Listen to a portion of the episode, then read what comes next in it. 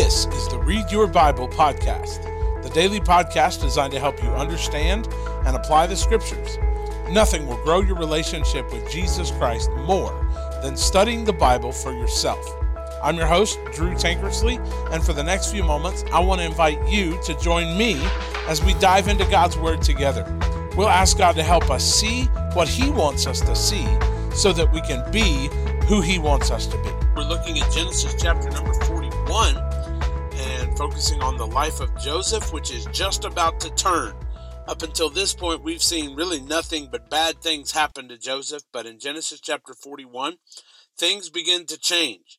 We're reading in verses 38 and 39, and we read these words. And he said to him, "Can we find anyone like this, a man who has God's spirit in him?"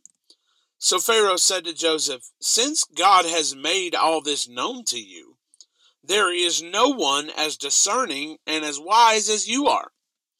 For the third time now, a pagan leader has recognized the unmistakable qualities of Joseph, a man who, according to the text, has God's spirit in him. What was it about this man that everywhere he went, he rose to the top? There's not a whole lot we know about his character, but what we do know is very informative. He is honest, humble, hardworking, upright in his character and his integrity. The man has a reputation for being trustworthy. He was capable of leadership and exuded wisdom. This was seen from the very beginning. Remember, when he was brought to this land through an injustice of his brothers who hated him, he begins in Potiphar's house. And Potiphar was so comfortable with him that he made him second in command in his house. After the debacle with Potiphar's wife and his unjust accusation, he lands in jail, where he is once again raised to the second in command, even when he is forgotten. He works with authenticity and integrity. So when God does finally raise him up, Joseph is quick to tell Pharaoh that God was the interpreter of dreams, not himself. Joseph wasn't angling for a promotion or being arrogant, even though it would have been well within his rights to do this. His humility didn't start with this circumstance. It began with his relationship with God. He was comfortable being second because he learned a long time ago with his own dreams that God was the only one who could bring all this to pass. So after he interprets the dream, his wisdom is then on full display. This slave-turned-advisor recommends that Pharaoh store extra during the 7 years of plenty to have grain to sell during the 7 years of famine. All of this is part of Pharaoh's dream. Pharaoh not only takes the word of this Jewish slave and prisoner, he then promotes that slave to where else? Second in command. The rest of the chapter displays Joseph's wisdom and understanding as it relates to building a margin. Joseph very wisely saves and stores for the lean years. And then God uses that margin to empower Egypt in the years of famine that are to come to preserve the family that sold Joseph into slavery in the first place, bringing to full circle the dreams that landed Joseph in the pit. The early church father John Chrysostom wrote, "Joseph bore distress with endurance. Endurance gave him character, and having such character, he acted in hope, and hope did not disappoint him." Here again, we're reminded of the faithfulness of Joseph's character. He didn't complain when he was asked to do the work of a slave. He didn't get upset when he was unjustly accused and tossed in jail. He didn't become bitter when he was forgotten for 2 years. He was faithful in the prison, and God gave him favor in the palace. And so in verse 52, we read, "And the second son he named Ephraim, and said, 'God has made me fruitful in the land of my affliction.'" The name of Joseph's second son really in many ways encapsulates his life, doesn't he? And you can entire the whole chapter, "How to be fruitful in the land of my affliction." Several things jump out at me about the last couple of days in Joseph's life. The first is that Joseph did the right thing. When confronted with Potiphar's wife, he saw the temptation for what it was and rejected it. He counted it as wickedness against God. The second thing is that Joseph didn't seem bitter. Not once in all of it did we see Joseph spouting bitterness. Not when he was unjustly accused, not when he was incarcerated, not even when he was forgotten for 2 years. The third thing is that Joseph was patient. He doesn't write letters to the baker going, "Hey, don't forget me." He doesn't scream at the jailer going, "Hey, fix this." He just executes the responsibility that he has in jail and seems to just accept where God has put him. The fourth thing that stands out is that there doesn't seem to be any fear before Pharaoh. You see, it was the interpreting of dreams that got him in the mess in the first place. It was also these dreams that got him forgotten for 2 years. Yet, when he is summoned to go to Pharaoh, he speaks to him with no fear, no anxiety, just simply and honestly. A fifth truth is that he was quick to highlight the fact that God is the only one who will interpret Pharaoh's dream. He gave God all the credit. And finally, Joseph is wise with what he's been given.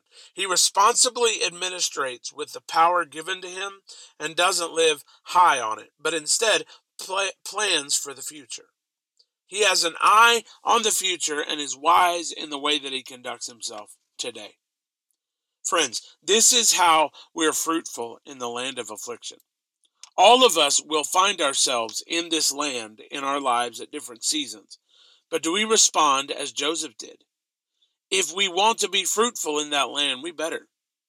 When we're confronted with temptation, how do we respond? Do we do the right thing or do we give in? Are we ethical in our business? Do we keep our minds and hearts right sexually? Do we resist the temptation that Satan throws our way? Listen, it's one thing to reject temptation when things are good, but what about when you feel trapped? Sold into slavery in a foreign land. But Joseph's integrity isn't shaken. Do we resist temptation in our lives when things go badly for us? When we are unjustly accused in our lives, maybe for something we didn't do by someone, are we bitter? We've all felt the pain of injustice in our lives in certain seasons. Does it make us bitter? Do we struggle with that? Are we patient? Do we really believe the verse that says, "Don't be weary in well-doing, for in due season you will reap if you faint not"? How patient are we in trusting God to correct the wrongs in our life?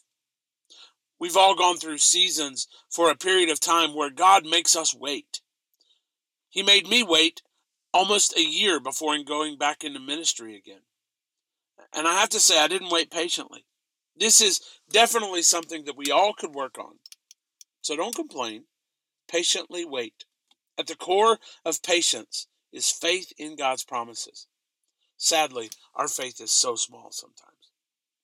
I remember when I stepped back into ministry, all the fear that filled my heart. This is your big moment. Don't mess it up, as if it was about me.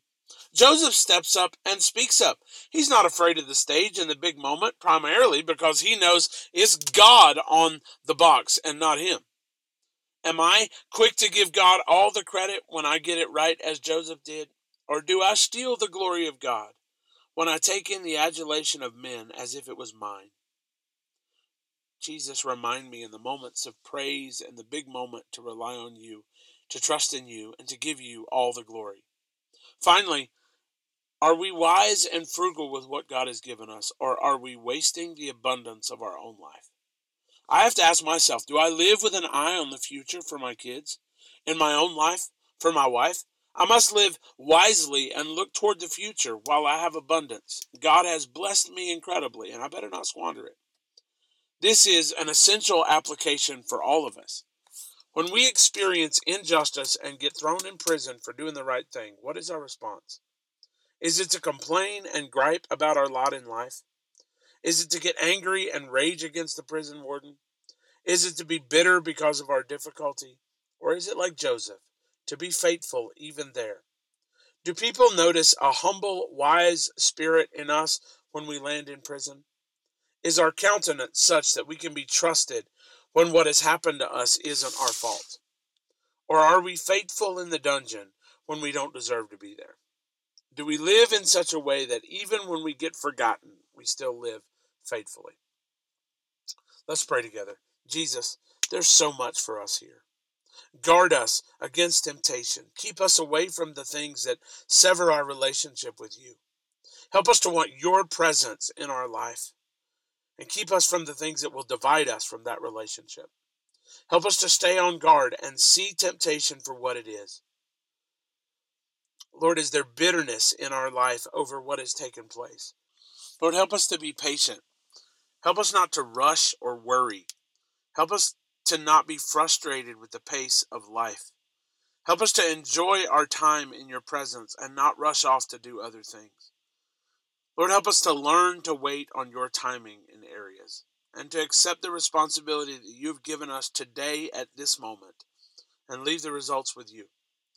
Help us to stay focused on today and live moment by moment in your presence and be faithful with what you have given us, not to obsess over what you have not yet. Lord, help us to live godly apart from fear. Help us to be confident but humble leaders, to point people to a better future with confidence and not second-guess ourselves or what you have shown us. Lord, help us to give you credit for everything good in our life, and may we acknowledge you in everything. May we see every good gift from you and be grateful for it and make it known that you gave it to us. Finally, Lord, help us to have the wisdom to make the plenty in our life the provision for the time of famine.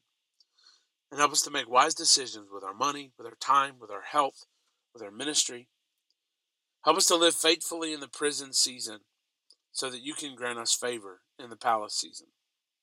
And may we be faithful with the little things, like mopping and cleaning, and leave the timing of the rest of it to you. Thank you that you are there in prison, and help us to remember that you are watching how we live. So help us to live as if you are with us, for indeed, you really are. In your name, amen.